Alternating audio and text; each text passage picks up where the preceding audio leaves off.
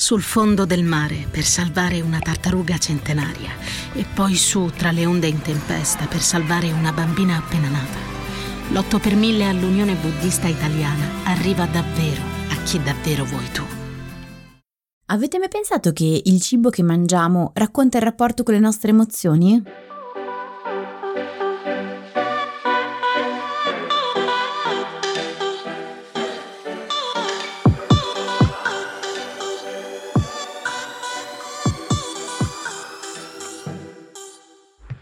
Benvenuti in questo nuovo episodio di TV Therapy, il podcast dove usiamo le serie TV per capire meglio noi stessi, le nostre emozioni, le relazioni, gli impantanamenti vari io sono Alessia, psicologa e psicoterapeuta e su Instagram mi trovate come Io non mi stresso. E io sono Giorgia, scrivo di serie tv e su Instagram mi trovate come Tellist, che è un blog che racconta le serie tv come meritano. Allora, in questo episodio parliamo di cibo ed emozioni e quindi si tratta un po' mh, della naturale prosecuzione dell'episodio su Russian Doll, quello della scorsa settimana. Sì, potremmo dire che questo episodio nasce da una lattina di zuppa di pollo o più in generale dal pollo in tutte le sue varie forme culinarie, anche crudo. La scorsa volta infatti parlando parlando della protagonista di Russian Doll, Nadia Vulvokov, abbiamo avuto un'illuminazione e ci siamo resi conto che una parte del suo percorso di elaborazione e guarigione del trauma veniva raccontato dalla serie in maniera metaforica, anche attraverso il cibo e soprattutto attraverso il pollo, che per Nadia aveva una valenza particolare. Dopo questa illuminazione è partita una grande esaltazione e perciò abbiamo deciso di mettere un attimo da parte la nostra tabella di marcia del podcast di, di TV Therapy per affrontare questo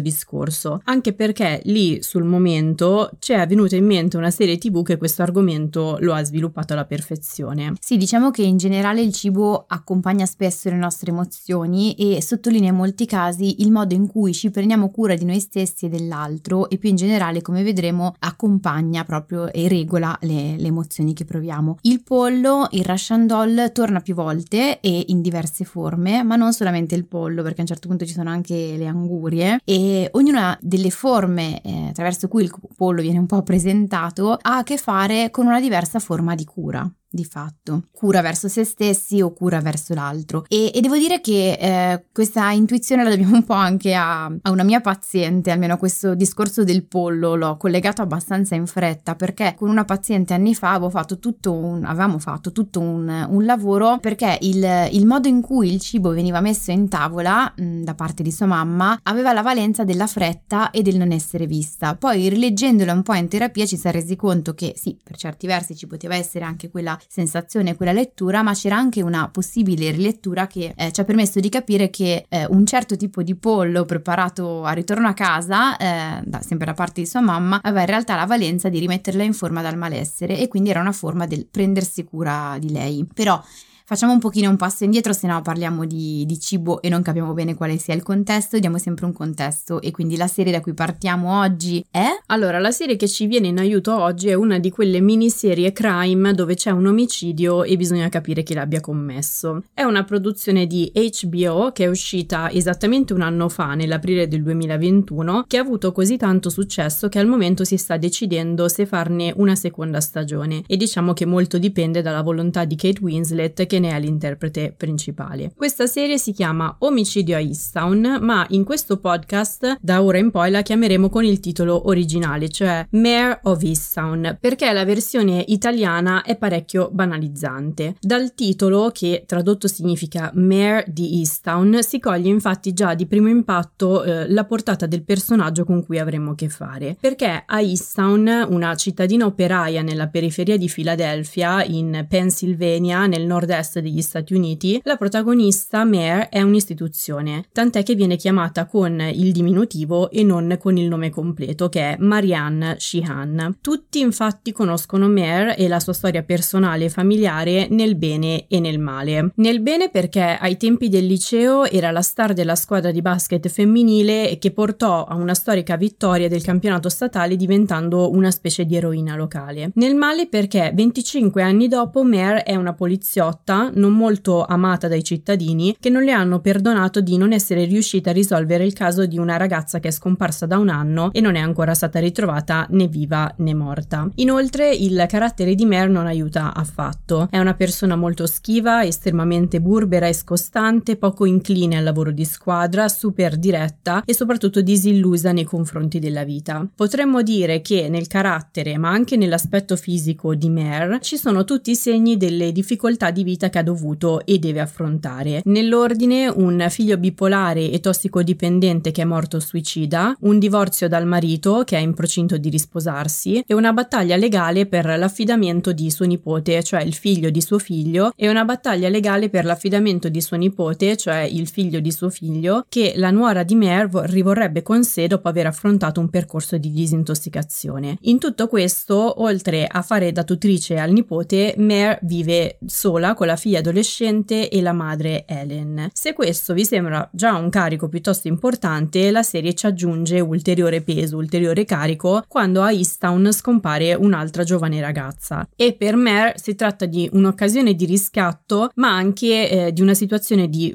pressione piuttosto rabbiosa da parte dei suoi concittadini. Ok, tutto questo come si ricollega con il cibo, con le emozioni, eh, con le emozioni forse possiamo arrivare, ma col cibo come si ricollega? A noi questa serie non interessa per il caso criminale in sé, anzi il caso criminale viene lasciato un po' in secondo piano rispetto alla serie, non so se volutamente, io non me ne sono preoccupata onestamente. E a me da questo punto di vista ha molto ricordato Big Little Lies, dove anche lì c'è un omicidio, però passa in secondo piano sia chi è morto che non viene detto, Sa- sappiamo che c'è stato un omicidio ma non sappiamo bene chi sia. Sono i famosi who done it, cioè chi l'ha fatto, who done Ah, non lo sapevo. E appunto l'omicidio in realtà il, il misfatto passa in secondo piano rispetto alla psicologia e alle relazioni tra i personaggi, quindi anche qua mi, io ho ritrovato un po' la stessa cosa. In effetti sono due miniserie di entrambe di HBO. Comunque, a prendersi tutta l'attenzione della serie è il percorso che la protagonista Mare deve affrontare per imparare a farsi aiutare a elaborare tutto quel che le è successo e soprattutto il suicidio del figlio. Da notare, anche qua così iniziamo a metterci qualche piccolo gancio rispetto al cibo, che anche la scorsa settimana abbiamo parlato di tutto il tema del farsi aiutare. Effettivamente, nel momento in cui abbiamo in genere eh, un problema eh, con il cibo, soprattutto se da un punto di vista più binge, di fame nervosa, di sovralimentazione, in moltissimi casi c'è tutto il tema della dipendenza. Cioè, eh, quando lavoro con pazienti che hanno questo tipo di problema, un, una, una, dinamica che riscontro spesso è questa, cioè quella di eh, del eh, se ho bisogno di una mano la trovo in fondo al mio braccio, per cui la impossibilità, eh, la, il non legittimarsi mai di chiedere un aiuto a un altro e eh, non si può assolutamente dipendere da nessuno, perché nel momento in cui dipendo da qualcuno poi potrei ritrovarmi con un palmo di mano. L'unica, per così dire, dipendenza tra mille virgolette che, viene, che viene concessa è quella per il cibo. E infatti la particolarità della serie è, è che questo percorso di evoluzione l'evoluzione del suo personaggio principale viene mostrato anche attraverso il cibo. Cioè viene fatto tutto un lavoro per fare in modo che le emozioni di Mare siano percepibili anche attraverso cosa mangia, come lo mangia, quando lo mangia e chi le propone di mangiare insieme. Per fare un esempio, nella primissima scena in cui eh, sta mangiando qualcosa, Mare si trova in macchina con una mano guida, con l'altra addenta con parecchia foga la sua colazione, cioè un panino che trasuda calorie, ed è avvolto in un foglio di alluminio stropicciato. E nel frattempo parla al telefono con l'ex marito, il quale le vorrebbe comunicare eh, che sta per sposarsi ma non ci riesce. E qua troviamo già un primo punto importante e interessante che è il modo in cui lei mangia, quindi eh, in maniera veloce, spesso in piedi, guidando o comunque facendo altro. Ed è un invito che faccio anche a voi, a noi insomma, a chi sta ascoltando, che è quello di far caso al modo in cui mangiamo, perché molto spesso ci racconta delle parti di noi. Il modo in cui mangia Mer corrisponde proprio al modo in cui lei si prende cura di se stessa, alla velocità velocità con cui posa lo sguardo sui propri vissuti emotivi, quindi uno sguardo fugace che sembra quasi scottarsi al primo contatto con l'emozione. Che poesia! Hai visto? E così fa con il cibo in realtà, cioè eh, mangia eh, velocemente, eh, apparentemente perché non c'è tempo, ma nei fatti perché bisogni ed emozioni non possono essere assaporati. Io credo che non sia un caso che questa scena venga inserita durante una telefonata in cui l'ex marito le sta per fare una, insomma, una comunicazione così eh, importante. Qua quasi come se lo intuisse e lo leggesse un po' nell'aria, del resto è una detective, no scherzo, e quindi ci mangia un po' sopra, no? mettendo a tacere eh, non solo la propria emozione ma poi anche la telefonata. E quindi se mettiamo in stand by il resto e focalizziamo tutto il resto, eh, tutta la vicenda, insomma tutto quello che accade nella, nella serie e focalizziamo tutta la nostra attenzione sul, sul cibo, ci rendiamo proprio conto di eh, quale valore metaforico abbia, cioè è molto potente e come dicevo lo stesso vale per noi nelle nostre vite quotidiane, quindi il modo in cui mangiamo, la modalità attraverso cui approcciamo al cibo dice moltissimo di noi, del nostro modo di relazionarci con noi stessi e con l'altro, quindi il modo in cui prendiamo cura degli altri, ci prendiamo cura di noi e in cui abbiamo sentito che gli altri nel presente e nel passato si sono presi cura di noi. E infatti, come ha spiegato un fantastico articolo di Vulture che analizza tutte le scene in cui Mare mangia con tanto di GIF. Questa prima scena in macchina di cui parlavamo prima è fondamentale per iniziare a conoscere il personaggio, soprattutto perché Mare mangia nervosamente il suo panino e non c'è nulla che la fermi, né il fatto che stia guidando, né il sentore, come dicevamo, che il marito stia per darle una notizia emotivamente difficile, anzi, se vogliamo, questa situazione rende i morsi ancora più voraci. Mare si interrompe soltanto quando adocchia in un vicolo un individuo sospetto e deve quindi posare il suo suo panino per scendere dalla macchina e inseguirlo. Sostanzialmente, dice eh, Vulture, eh, l'unica cosa che può intromettersi tra Mare e il cibo è il lavoro, quindi un dovere, e si può leggere un po' come uno spostarsi da un anestetico per le emozioni all'altro, giusto? Assolutamente, beh, ma eh, infatti il,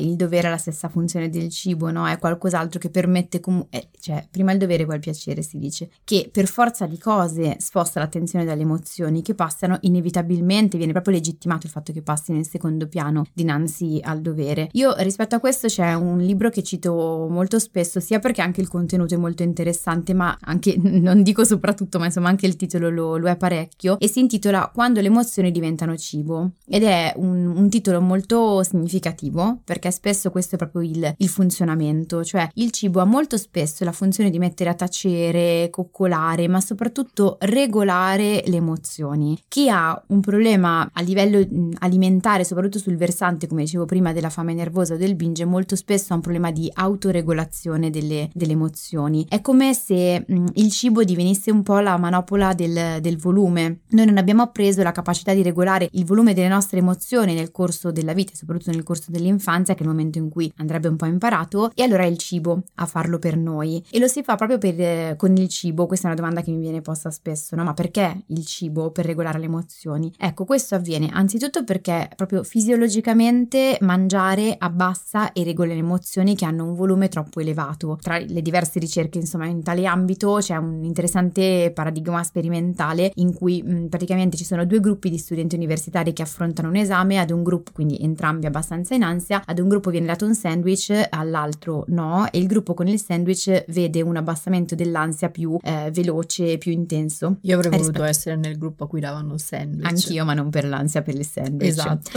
e poi ci sono degli studi interessanti anche perché anche il tipo di cibo che scegliamo, no? È diverso a seconda delle emozioni che proviamo, per cui più scioglievole nel caso di vissuti più tristi e depressivi, più croccante nel caso in cui l'emozione sotto sia di rabbia e, e così via. Però al di là di questo, eh, dicevamo, questa è una prima motivazione proprio fisiologica. Un'altra motivazione per cui il cibo si correla così bene alle emozioni è perché in effetti il nostro primo canale comunicativo e affettivo è avvenuto attraverso il cibo, cioè nel momento della, dell'allattamento allattamento. Quindi è lì il momento dell'allattamento, è proprio un momento in cui impariamo a, a comunicare, regolarci, in cui l'altro eh, decide di soddisfare no? un nostro bisogno e, e, il cibo è proprio il bisogno primario. Poi salendo ci sono bisogni più eh, emotivi. Allora, quanto mi aspetto che l'altro sia in grado di soddisfare i miei bisogni? Quanto mi aspetto che l'altro arrivi appena ho un bisogno? Quanto eh, riesco io a far fronte ai miei bisogni in quanto invece sento di aver sempre bisogno di un altro, poi quell'altro arriva, non arriva, eccetera. Ecco, da lì, mm, non dico che quello da lì poi parte porta tutto, ma da lì insieme ad altri modelli relazionali, ecco qui che costruiamo proprio la nostra modalità di gestione delle emozioni attraverso il cibo. Cosa che secondo me è interessantissima in questa serie è il fatto che non ci fai caso. Cioè le, le scene, mh, quelle in cui, soprattutto Mer, ma in realtà non solo, poi ce lo raccontiamo un attimo, queste scene qui di cibo, diciamo in cui ci si alimenta e che eh, descrivono così bene le emozioni, sono inserite in maniera così naturale che non, è difficile collocarle come un disturbo alimentare. E questa è una cosa che ho apprezzato moltissimo perché è esattamente ciò che accade anche nella vita vera. Noi immaginiamo persone che si abbuffano o sull'altro versante persone che non mangiano in realtà molto spesso la faccenda è un pochino più sottile e decisamente invisibile e anche le persone stesse, chi soffre del problema alimentare, spesso non si rendono conto di quello che mangiano e eh, di quanto mangiano nel corso della giornata. Possono eventualmente avere consapevolezza di un momento di abbuffata o di forte fame nervosa, eh, di abbuffata soprattutto nel binge eating disorder da manuale che è l'alimentazione compulsiva in breve, però difficilmente consapevo- sono consapevoli delle tante piccole cose che smangiucchiano nel corso della giornata e questo perché? Perché esattamente come fa Mer, questi smangiucchiamenti sono così veloci che ehm, non paiono raggiungere mai davvero la consapevolezza e soprattutto ne faccio uno, magari mi rendo conto che in quel momento lì sto mangiando una roba, ma poi l'annullo e nel corso della giornata me lo dimentico. E la scena in cui mi sono resa conto di quello che stava succedendo, cioè di quanto fosse boh, geniale, secondo me, questo inserimento fatto in questa maniera e di quanto fosse sottile, straordinaria anche la narrazione da un punto di vista alimentare, è quella del formaggio sulle patatine al formaggio, cioè sono delle palline al formaggio su cui lei spruzza una sola, quella che da noi è la panna spray lì, cioè sì. il formaggio spray. Esiste anche qui? Mm, formaggio spray, sai che non lo so. L'ho mai Beh. Comunque questa è la scena iconica della serie. È fantastica. E lì ho detto che cosa sta succedendo? Perché è incredibile la naturalezza con cui lei lo fa. Vabbè, lei è meravigliosa. E soprattutto nessuno in- intorno dice nulla, storce il naso. È una roba naturale, è inserita lì, così come esattamente avviene nella realtà, cioè invisibile agli occhi propri e altrui ma non ai nostri occhi però, noi non ce la fa Mer. Qui c'è un discorso tecnico da fare prima di tutto, perché l'inserimento del cibo in Mare of Easttown sembra così naturale al punto da sembrare casuale, ma sotto sotto viene da una cura maniacale della sceneggiatura e delle scenografie. Innanzitutto c'è una coerenza territoriale. Il creatore della serie, Brad Inglesby, viene proprio dalle stesse zone in cui è ambientata la serie, quindi Pennsylvania, periferia di Philadelphia, e ha con molta ossessività di direi anche, ma l'ossessività è ciò che fa grandi le serie TV. Che poi bisogna capire se è ossessività o forte competenza. Io continuo a sostenerlo, se il mondo girasse in mano a persone così funzionerebbe meglio a partire dalla burocrazia appunto sassata. E anche la televisione italiana. no, vabbè, dai. Comunque Brad Inglesby ha voluto espressamente che ogni cibo di scena, potremmo definirlo così, quindi dalla tipologia delle pietanze ai marchi, fosse cibo che chiunque avrebbe potuto trovare trovare in un comune supermercato della zona. Sì, probabilmente ci sarebbe, potremmo anche fare un discorso più geografico, di ceto sociale, sarebbe interessante poter vedere trasposta questa serie ma con cura, non come è stato trasposto di Sisasi in Italia, cioè con cura e adattarlo a diverse aree geografiche e vedere cosa potrebbe eh, venirne fuori. Sono in difficoltà perché in realtà per fare questo servirebbe una formazione sociologica che ovviamente io non ho e quindi come ho già detto non mi ricordo in quale altro episodio servirebbe un sociologo qui nel podcast. Sì, diciamo che Mare of Easttown, gli stessi creatori della serie, eh, hanno detto che quando hanno guardato, riguardato certi episodi della serie si sono schifati a guardare il tipo di dieta che avevano questi, questi personaggi. Credo che Mare of ora, mh, mm, prendiamo un attimo così, sia collocata nella zona della Rust Belt, che è quella zona eh, de- a nord degli Stati Uniti, nord-est, eh, che era economicamente molto florida qualche decennio fa e che poi è andata decadendo e dove dove praticamente sono, è concentrata quella parte di popolazione americana e bianca piuttosto povera, eh, che è la stessa raccontata in leggi americana. Quindi diciamo il paragone è un po' quello, poi bisognerebbe andare a approfondire e vedere. Sai, ci sono tante delle. Eh, quello del, del, sociologo è, è un mestiere, mm-hmm. è un mestiere a parte e quindi ha sicuramente tutta una serie di conoscenze che, che non abbiamo. Mi viene in mente che eh, quelli che loro utilizzano sono molto spesso dei comfort food, quindi dei esatto. cibi di conforto, questa cosa dobbiamo tenerne a mente e, e considerando, adesso non lo so, però eh, considerando è una popolazione, abbiamo detto, abbastanza povera o comunque di, di, povere origini, l'idea di avere un cibo di conforto che però ha tutto un gusto che ti esplode in bocca, probabilmente anche un po' il senso della, della rivalsa, di poter essere confortati da un qualcosa che di per sé non ha altissimo valore, ma che comunque mi regala un piacere. In effetti, eh, adesso mi viene in mente che in una scena del, del primo episodio la ragazza che poi dopo scompare e che quindi rappresenta rappresenta il caso della, della serie, eh, litiga con il padre, cioè viene aggredita dal padre perché ha bruciato eh, il, la loro cena e loro vivono in una condizione di povertà piuttosto... Eh sì visibile, ecco. Sì, sì, e comunque anche qui notiamo come il cibo viene inserito eh, come eh, mezzo di comunicazione per comunicare poi un'emozione o per elicitare un'emozione, no? È interessante da questo punto di vista. Sì, in tutte le scene il cibo, il tipo di cibo che si vede e il modo in cui i personaggi ci entrano in contatto è stato scritto da Inglesby nella sceneggiatura. Qui si integra poi il grande lavoro che ha fatto Susanna McCarthy, che è la prop master di Mare of Easttown, cioè la figura incaricata di trovare e gestire gli oggetti di scena. Anche McCarthy è originaria della zona di Philadelphia dove è ambientata la serie e si è occupata proprio di recuperare panini, patatine, birre e altri cibi proprio dalle gastronomie e dai ristoranti locali. Ci sono proprio articoli che dicono dove è andata a comprarli. Dopodiché ha detto di averli collocati ovunque sul set, specialmente nelle case dei personaggi, in maniera tale che gli attori li avessero sotto mano e potessero entrarci in contatto in ogni momento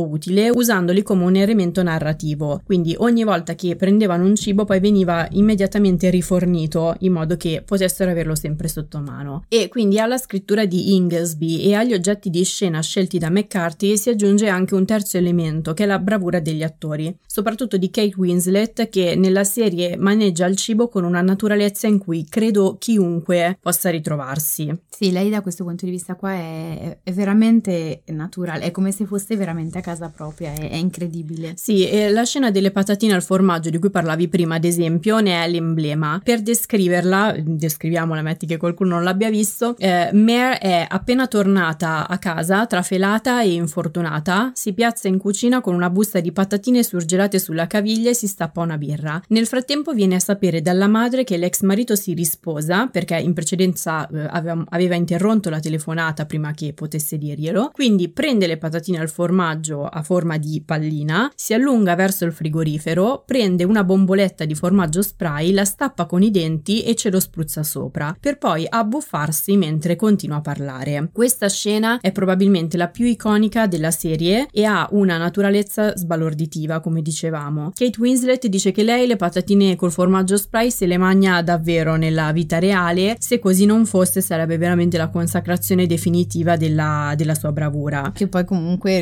riuscire a portare con naturalezza quella che è la propria vita all'interno di un personaggio è comunque insomma, è complicato. In effetti parlandone Susanna McCarthy ha detto che gli oggetti di scena nelle mani di un'attrice straordinaria ti mostrano uno strato diverso di chi sia il personaggio. Eh, secondo lei era dai tempi di Tony Soprano, quindi fine anni 90, che non si vedeva un personaggio televisivo così tanto costruito sul suo rapporto con il cibo. Eh, McCarthy dice anche che l'autenticità non può essere falsificata. Mm, lo credo anch'io. E ciò che pensiamo essere falsificato, ciò che pensiamo essere una maschera, in realtà è un modo autentico di difenderci da qualcosa che ci fa paura. E tra l'altro dicevi delle patatine che lei mette sulla, sulla caviglia e anche qua, anche questo pezzo secondo me è interessante. Io ho i ghiaccioli tipo no in frigo, non, non, mi, non mi, sarebbe mai venuto in mente. Io uso I ghiaccioli, quelle... quelli di ghiaccio però perché sì, sennò scusate, se metti i ghiaccioli, sì, no, i ghiaccioli quelli granatina sul... I ghiaccioli apposta. Io tra l'altro mi ha fatto sorridere perché io compro esattamente quelle patatine lì perché sono quelle meno pasciugate come ingredienti. Sei andata in Pennsylvania a prenderle. Esatto, la McCain. Eh, dici che è spawn, dici oh, che no. si può dire, vabbè. E quindi mi, fa, insomma, mi è saltata subito all'occhio e anche qui la busta di patatine surgelate sulla caviglia di Mer ci racconta anche proprio come il cibo consola e mette un cerotto sulle, sulle ferite, come se ci desse manforte per affrontare un discorso che è molto difficile. Sì, tant'è che c'è un punto in cui lei si ferisce di nuovo e il, eh, un, un uomo che ha una relazione con lei le porta non dei fiori, ma le porta un cesto pieno di cibo della, della, zona. E questo è anche il punto centrale da cui è partito questo episodio del podcast di TV Therapy, no? Mer è un personaggio che, soprattutto dopo la morte del figlio, si è ripiegato quasi completamente su di sé, non ha permesso al suo dolore di sfogarsi. Tant'è che nel momento in cui decide di andare da una terapeuta, crolla completamente. Winslet ha spiegato al New York Times che eh, Mare non vuole affetto, non vuole essere amata e non vuole che nessuno si prenda cura di lei perché altrimenti si sentirebbe vulnerabile e pensa che così perda la forza che le è necessaria che le permette di andare avanti.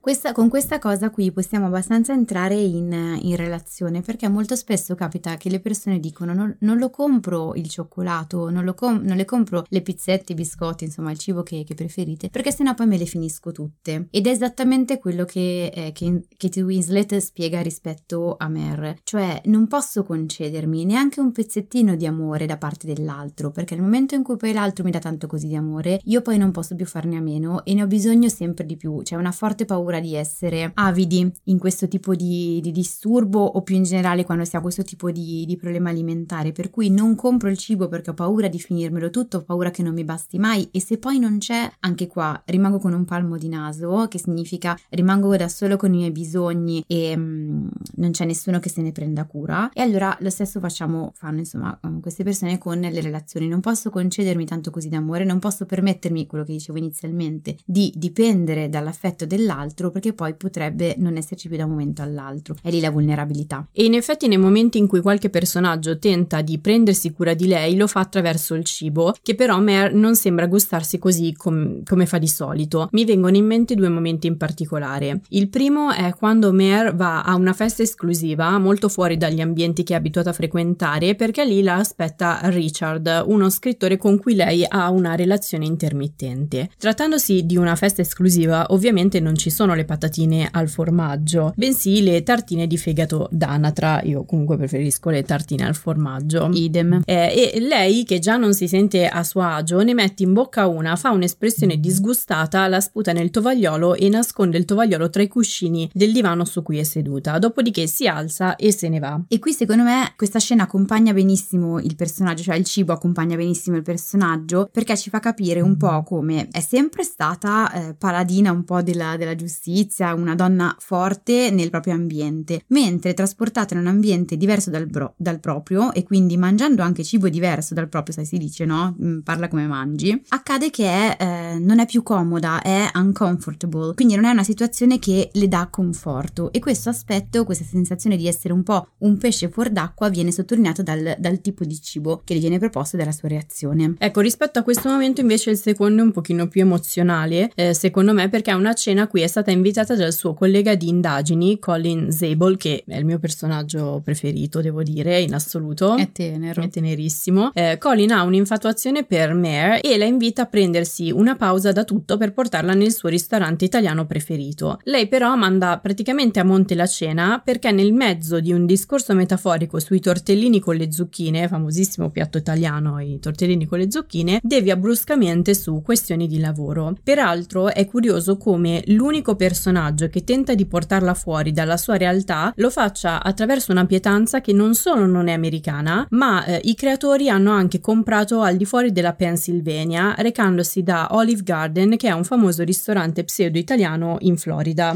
Però c'è anche l'idea del cibo italiano, ma più in generale no, dell'Italia come paese molto accogliente, confortevole, eh, molto friendly, non lo so, oggi ho l'inglesismo Oggi, facile. proprio, e, mh, cioè molto accogliente, ecco comunque. E mh, anche la mamma italiana, no, viene indicata in questa qui che fa che è i un po' quella di tortellini. Sable. Es- esatto, è la mamma che fa i tortellini, no? viene indicata in questa maniera qui. Peraltro, eh, lui eh, è anche eh, la persona che eh, per prima nella serie prova un po' a, come dire, a comprendere quali siano i suoi bisogni, perché le chiede proprio per entrare in relazione con lei quale tipo di caffè preferisca e cerca di portarglielo, che metaforicamente è di che cosa hai bisogno, come posso esserti utile, che peraltro è anche la domanda da cui noi in terapia partiamo, noi terapeuti partiamo. E tra l'altro doveva prenderle il caffè? Da eh, Wawa, che è la sua catena mh, preferita, eh, perché Mer preferisce peraltro Wawa a Starbucks, che ehm, Wawa è una catena americana di, di mini market e stazioni di servizio che sono situate lungo la costa orientale degli Stati Uniti, che è nata proprio in Pennsylvania negli anni 60. Per qualcuno questo indica proprio il suo modo di approcciarsi al cibo, quindi di corsa, per strada, sempre molto legato al dovere, no? Quindi prima il dovere e poi il piacere, ma c'è anche secondo me un'interpretazione più profonda. Wawa è meno affollato rispetto a, a Starbucks e mh, oltre al fatto che ovviamente Mer, una come Mer non abbia pazienza di stare eh, in coda, probabilmente finirebbe per litigare con qualcuno. Sicuramente. L'unica volta in cui nella serie fa una coda, eh, che è quando devono premiarla la, pari-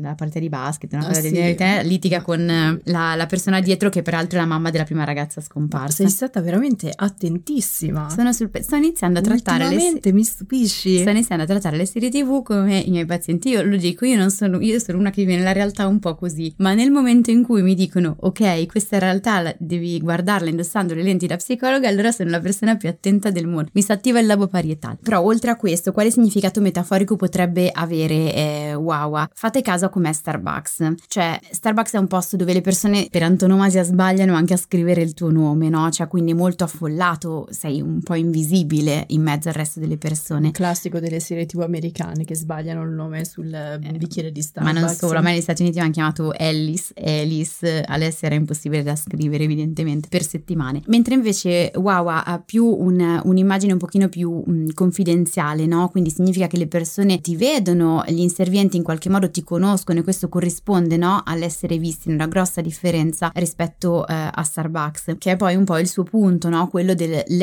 desiderare forse in sottofondo di essere vista ma di non poterselo concedere per non essere vulnerabile. L'altro personaggio, per riagganciarmi un po' a quello che dicevamo prima, che beve lo stesso tipo di caffè è proprio eh, Colin Zabel e lo compra proprio per presentarsi a Mer la prima volta che, che, la vede. Hanno questo pezzettino in comune e lui è il personaggio emotivo anche un po' della serie. Beh, comunque ci sono anche parecchi articoli che notano anche il rapporto tra Mer e i suoi concittadini eh, che si riflette attraverso la marca di birra che beve la protagonista. Eh, Mary infatti beve la Rolling Rock, che è una marca di birra che viene prodotta in Pennsylvania dal 1939, mentre gran parte dei personaggi beve un'altra marca di birra locale, aspetta che adesso te la pronuncio bene, Yingling. Ma in che senso locale? C'è un nome cinese? Non lo so, vabbè. Va bene. Magari io l'ho pronunciata cinese, ma non è così. Ah. Vabbè, comunque, questo per marcare ancora di più il conflitto tra Mare e i suoi concittadini. È un po' come dire, lei è del posto ma non è come gli altri, è di Easttown ma non è di Easttown. E in effetti nella sceneggiatura il creatore eh, Brad Inglesby ha detto di aver suddiviso i personaggi specificando proprio quale marca di birra avrebbero bevuto in base al loro rapporto con Mare. Precisissimo. Sei stupita? Sì. Eh? Perché in Mare of Easttown il cibo non serve solo a darci una dimensione della vita della protagonista, ma viene usato, come dicevamo, anche per descriverci gli altri personaggi e anche per segnare alcuni snodi fondamentali della trama. La scrittrice gastronomica e storica culinaria Joanna O'Leary ha detto che il cibo in Easttown è il locus della violenza, della segretezza, della morte e del conflitto. Porca miseria, eh? grossa. Facci degli esempi. Allora, faccio qualche esempio. Ad esempio, Colin Zabel, che è il poliziotto che appunto viene imposto come collega a Mare, ha una visione opposta del cibo rispetto a quella della protagonista. Lui ha 30 anni, vive con la madre perché è stato scaricato sull'altare. È vero. Mm.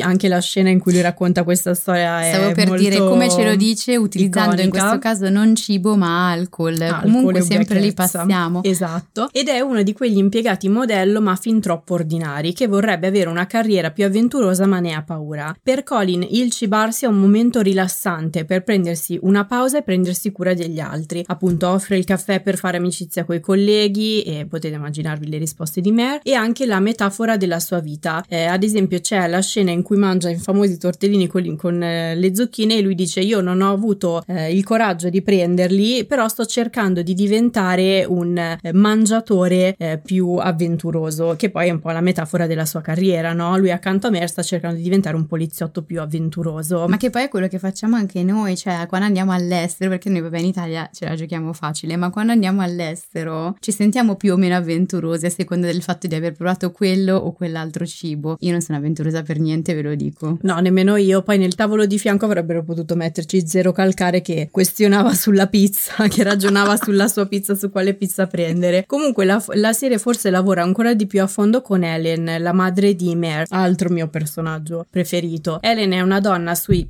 60-70 anni, che è tornata a vivere con la figlia dopo il divorzio di quest'ultima e prova a vivere la vita con un'apparente leggerezza. Ecco, nelle sue scene, che sono principalmente casalinghe, Ellen smangiucchia e bevacchia sempre, si fa cocktail, ruba il succo di frutta al nipote, peraltro è una situazione particolarmente stressante e soprattutto, questa è la sua scena più iconica, nasconde barattoli di gelato nelle buste delle verdure surgelate. E questa cosa che detta così fa abbastanza ridere, poi trasposta nella realtà fa molta, a me sempre tenerezza in realtà, è una tu cosa provi che... tenerezza per tutti. Sono una ragazza cute, una ragazza, una donna anche, questi 40 anni, comunque su questo sorvoliamo.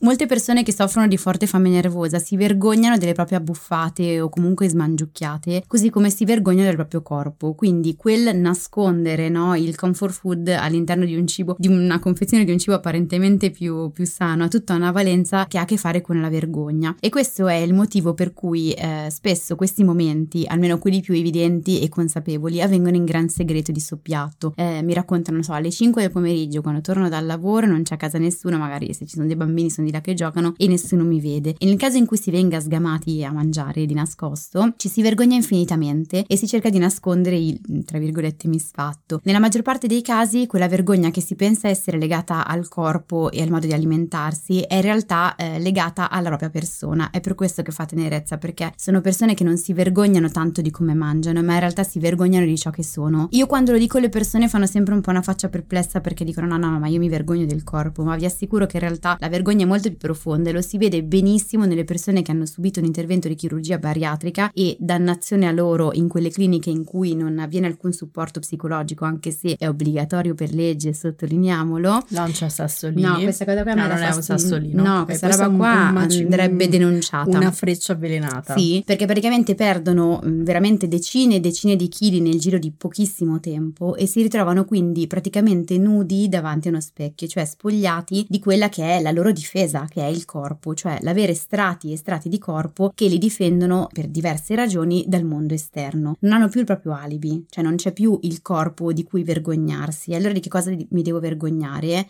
Di me. E quindi lì veramente diventano veramente delle vere e proprie crisi di identità in alcuni casi perché non riescono più a riconoscersi e a riconoscere chi sono, ma chi sono dentro in realtà. Quindi ecco qui un po' il, il collegamento, potremmo aprire 8000 parentesi su questo. Ci sono però delle interpretazioni che dicono anche che eh, Helen, il fatto che lei nasconda il gelato nella, nella busta dei- delle verdure surgelate, eh, ci dia anche un- un'idea di quanto vivendo a casa con Merley abbia poco spazio per se stessa. E quel pezzo lì secondo me è interessantissimo e anche molto vero, cioè si trova molto spesso anche nella realtà in chi soffre di questi ehm, problemi alimentari che molto spesso si ciba per eh, mettere a tacere la forte rabbia che prova, il ti mangerei, no, ma ti mangerei con rabbia e quindi quel cibo lì dà voce e sfoga la rabbia. Secondo me è anche emblematico il fatto che lei giochi a Fruit Ninja sul tablet, tipo ma, ma proprio con una, con una rabbia lei spezza que- que- quella frutta che è eh, incredibile, è un gioco, un'app, un gioco. Sì, dove bisogna tagliare la frutta al volo. Esatto, e lo fa con una rabbia che è incredibile e anche questo io non penso che abbiano scelto il gioco in, in maniera casuale, accompagna proprio la, la sua emozione, cioè il cibo viene inserito anche all'interno del videogioco. Io andrei a stringergli la mano comunque. Sei eh. stata attentissima. Molto. Anche lo chef Tony, quello dei coltelli, Miracle Blade lanciava le ananas al volo. Eh, questo è uno, vi raccontiamo che è una delle pubblicità preferite di Giorgia che da piccola la guardava a ripetizione. Certo, ci ho fatto anche un tema scolastico io sullo chef Tony. Cosa è scritto nel tema Eh, non lo so, dovrei andare a riprenderlo. Comunque, un eh, elemento, una particolarità di of Easttown che io tengo tantissimo a precisare è che nella serie tutto il cibo, eh, tutti i panini, eh, i wrap e via dicendo che Mare mangia sono stati fatti rifare di carne vegetale perché Kate Winslet non mangia carne. Quindi appunto loro sono proprio andati da queste gastronomie e cercando di lavorare su come fare a ricreare questi eh, cibi in modo che sembrassero reali ma con la carne vegetale e io la trovo una cosa fantastica. È una cosa che mi chiedo sempre quando poi guardo le, le serie tv. in cui ci sono attori vegetariani Sì. o vegani. Sì. Sì, beh, lì non, non si capisce. Io sono rimasta scioccata quando l'ho saputo. Non, No, non si cap- non si capiva. per niente. Un cambiamento è possibile nel mondo. Allora, mh, siamo giunti alla fine di questo episodio. Proponiamo come sempre tre serie TV simili. La prima è La prima è Scam Italia, che forse abbiamo già proposto, ma in un altro frangente, che è il remake italiano di una nota serie per adolescenti norvegese, che ha fatto un gran bel lavoro di adattamento alla cultura locale, quindi alla cultura italiana, e questo processo passa tantissimo attraverso il cibo. I suoi ragazzi, che sono liceali, usano il cibo per prendersi cura gli uni negli altri, in maniera anche un po' goffa, perché ovviamente sono liceali, quindi sono ai primi tentativi di cucina, e lo fanno come spesso noi italiani siamo abituati a fare. E il cibo viene usato anche per vedere da vicino i personaggi. Non, so- non so, c'è eh, la studentessa che si mangia lo yogurt all'intervallo, eh, oppure il gruppo di eh, amici eh, maschi che si mangiano le patatine col ketchup prima di andare a ballare il sabato sera, oppure il trancio di pizza preso dopo la scuola quando sei a casa da solo. E eh, peraltro è un elemento che secondo me nella versione originale, quella norvegese, non è così tanto presente ed è anche un po' il segno di- dell'elemento di cui parlavamo prima, e cioè che che poi l'autenticità, se tu ti rifai all'autenticità a quello che osservi la vita reale, non puoi più di tanto sbagliare, no? Quell'autenticità la percepiranno anche gli altri. Assolutamente, secondo me queste due serie hanno il grossissimo pregio di inserire dei dettagli che apparentemente sono insignificanti e proprio perché pressoché subliminali hanno la capacità poi di trasportarti all'interno della serie e di farti mh, empatizzare, di farti sentire molto vicini i personaggi, perché come abbiamo detto anche altrove, anche Scam inserisce tutta una serie di dettagli alimentari e non, che anche noi abbiamo vissuto o comunque persone intorno a noi adolescenti hanno, hanno vissuto e lo stesso avviene anche in Mero Easttown. Sì, peraltro tra qualche mese dovrebbe uscire la quinta stagione, quindi è anche un bel ripasso e si trova su Netflix e Team Vision. La seconda l'hai trovata tu e non è neanche una serie tv No. ovviamente, però cioè, non potevamo chiederti proprio uno sforzo così enorme tutto in uno, quindi la seconda è... Comunque io vengo sempre trattata malissimo. È vero. Allora, la seconda è Bao, che è un cortometraggio di Pixar, è lungo circa 8 minuti. Sì. E mm, ha vinto però anche un Oscar, cioè quindi non è che ti cito proprio patate, No. eh. no, ti cito tortellini, Lo so eh, che tu con Disney. Plus, Disney Plus proprio tu smanetti tantissimo. Ah, soprattutto i corti, credo di averli visti tutti. Si capisce che non ho attenzione particolarmente lunga su queste cose, va bene? Perché vi consigliamo proprio Bao? Perché eh, racconta molto bene delle dinamiche che eh, molto spesso si ritrovano in persone che hanno una compulsività alimentare, fame nervosa, binge eating disorder e eh, analizza un pochino il tema della, della dipendenza, della difficoltà a separarsi dall'altro, che è un tema che, come abbiamo detto nel corso di questo episodio, molto spesso le persone tengono eh, nascosto, ma che in realtà è molto molto profondo, cioè la separazione è vista proprio come un, eh, un addio e qui si vede molto bene, c'è questa mamma che, prepia- che prepara questo raviolo che un po' rappresenta il figlio che in realtà se n'è andato di casa e se ne prende cura e poi alla fine, vabbè non ve lo dico come va a finire. No, anche perché dura otto minuti. No, infatti. Eh, comunque, tra l'altro, sai che la regista di Bao, eh, la cino-canadese Dome Shi, è la stessa che ha coscritto e diretto Red. Lo sapevo? Lo sapevi? Sì, lo sapevo. Mannaggia. E anche perché le dinamiche sono esattamente le stesse, secondo me anche qui ci deve essere poi, qui sarebbe interessante andare a fare un'analisi culturale, Io ma perché... stupirti. Eh, mi dispiace, ma qua ero Ma mi sa pronta. che te l'avevo detto io, però, forse, sai? Sì. Sei sicura? Sì. Non lo so, Red l'abbiamo vista insieme. Sì. Fa niente, comunque lo sapevo e qui ci sarebbe da andare a fare poi un'analisi culturale su appunto sulle mamme, perché molto spesso vengono rappresentate così, no? Le mamme eh, cinesi come si trovano in Red e per certi versi come si ritrovano poi in Bao o come in alcuni casi, vai, qua non c'entra, le mamme ebree che vengono descritte che ne so nei libri di Philip Roth o di, di, Woody, nei film di Woody Allen che sono Magnifico. sempre molto simili. E Bao vabbè ovviamente la troviamo su Disney Plus. Sì, e la terza è Foodie Love, che è una serie dramedy spagnola che si immagina l'esistenza di una specie di Tinder dove si può cercare il proprio partner in base alle affinità culinarie. I protagonisti sono due trentenni single che iniziano a conoscersi proprio attraverso un tour enogastronomico per i locali di Madrid e non solo. E eh, le loro emozioni, insicurezze, paure, pulsioni sono espresse tutte attraverso il cibo. Non so, una delle prime scene loro bevono questo caffè aromatico e siccome lei è nervosa mangia un mordicchia un sacco di bucce di arancia che aromatizzano il caffè. E anche se a un certo punto la serie diventa un pochino tediosa, la parte in cui i personaggi mangiano è fatta molto bene e soprattutto è rilassante perché loro si gustano di tutto, non so, eh, ramen, caffè, cocktail molecolari, non la pizza perché la pizza la trovano noiosa e fa venire anche un po' fame, devo dire, almeno a me ha fatto venire fame e peraltro c'è un episodio che è ambientato a Roma con Luciana Littizzetto nel ruolo di una gelataia che fa un gelato speciale. È vero. A me quello che è piaciuto di questa serie è mm, il rumore dei, dei cibi. Io a volte, a me capita di ascoltarli anche tipo nei video su Instagram. Apprezzo sempre le persone che zittiscono tutto il resto e fanno ascoltare il rumore, non so, del coltello, del, eh, del cibo che sfrigola nella, nella padella. eh. Quel pezzo di boh è molto rilassante. Sì, me. fatto molto bene e al momento si trova su Rai Play, quindi si può vedere gratuitamente. Bene, allora siamo giunti anche alla fine di questo episodio, ci vediamo al prossimo episodio, se avete come sempre dubbi, domande, curiosità su come vi fanno sentire le serie tv che state guardando ci trovate ogni mercoledì su Instagram, sui canali Tellis con la Y. e su Io non mi stresso e vi ricordiamo che la TV Therapy esiste anche come terapia di gruppo e se volete rimanere aggiornati su nuovi gruppi in partenza o inserirvi in lista d'attesa seguite il podcast o iscrivetevi ai nostri canali. Al prossimo episodio. Al prossimo episodio. Prova. Dai, non farmi ridere. Ti è il percorso. Cosa c'è? orgogliosa. Io? Io devo aver trovato il collegamento. Ma Finisco il secondo. Magari poi dopo non sapevi cosa dire. Ma no. Eh, ok, con un palmo di mano. È Maleducata. finito? Maleducata. Ah, ok, ok.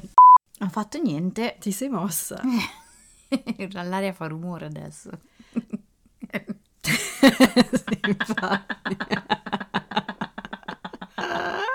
Tra le macerie, per aiutare le vittime delle guerre e delle catastrofi naturali, anche quelle a quattro zampe. L'8 per 1000 all'Unione Buddista Italiana arriva davvero a chi davvero vuoi tu. 8 per 1000 unionebuddista.it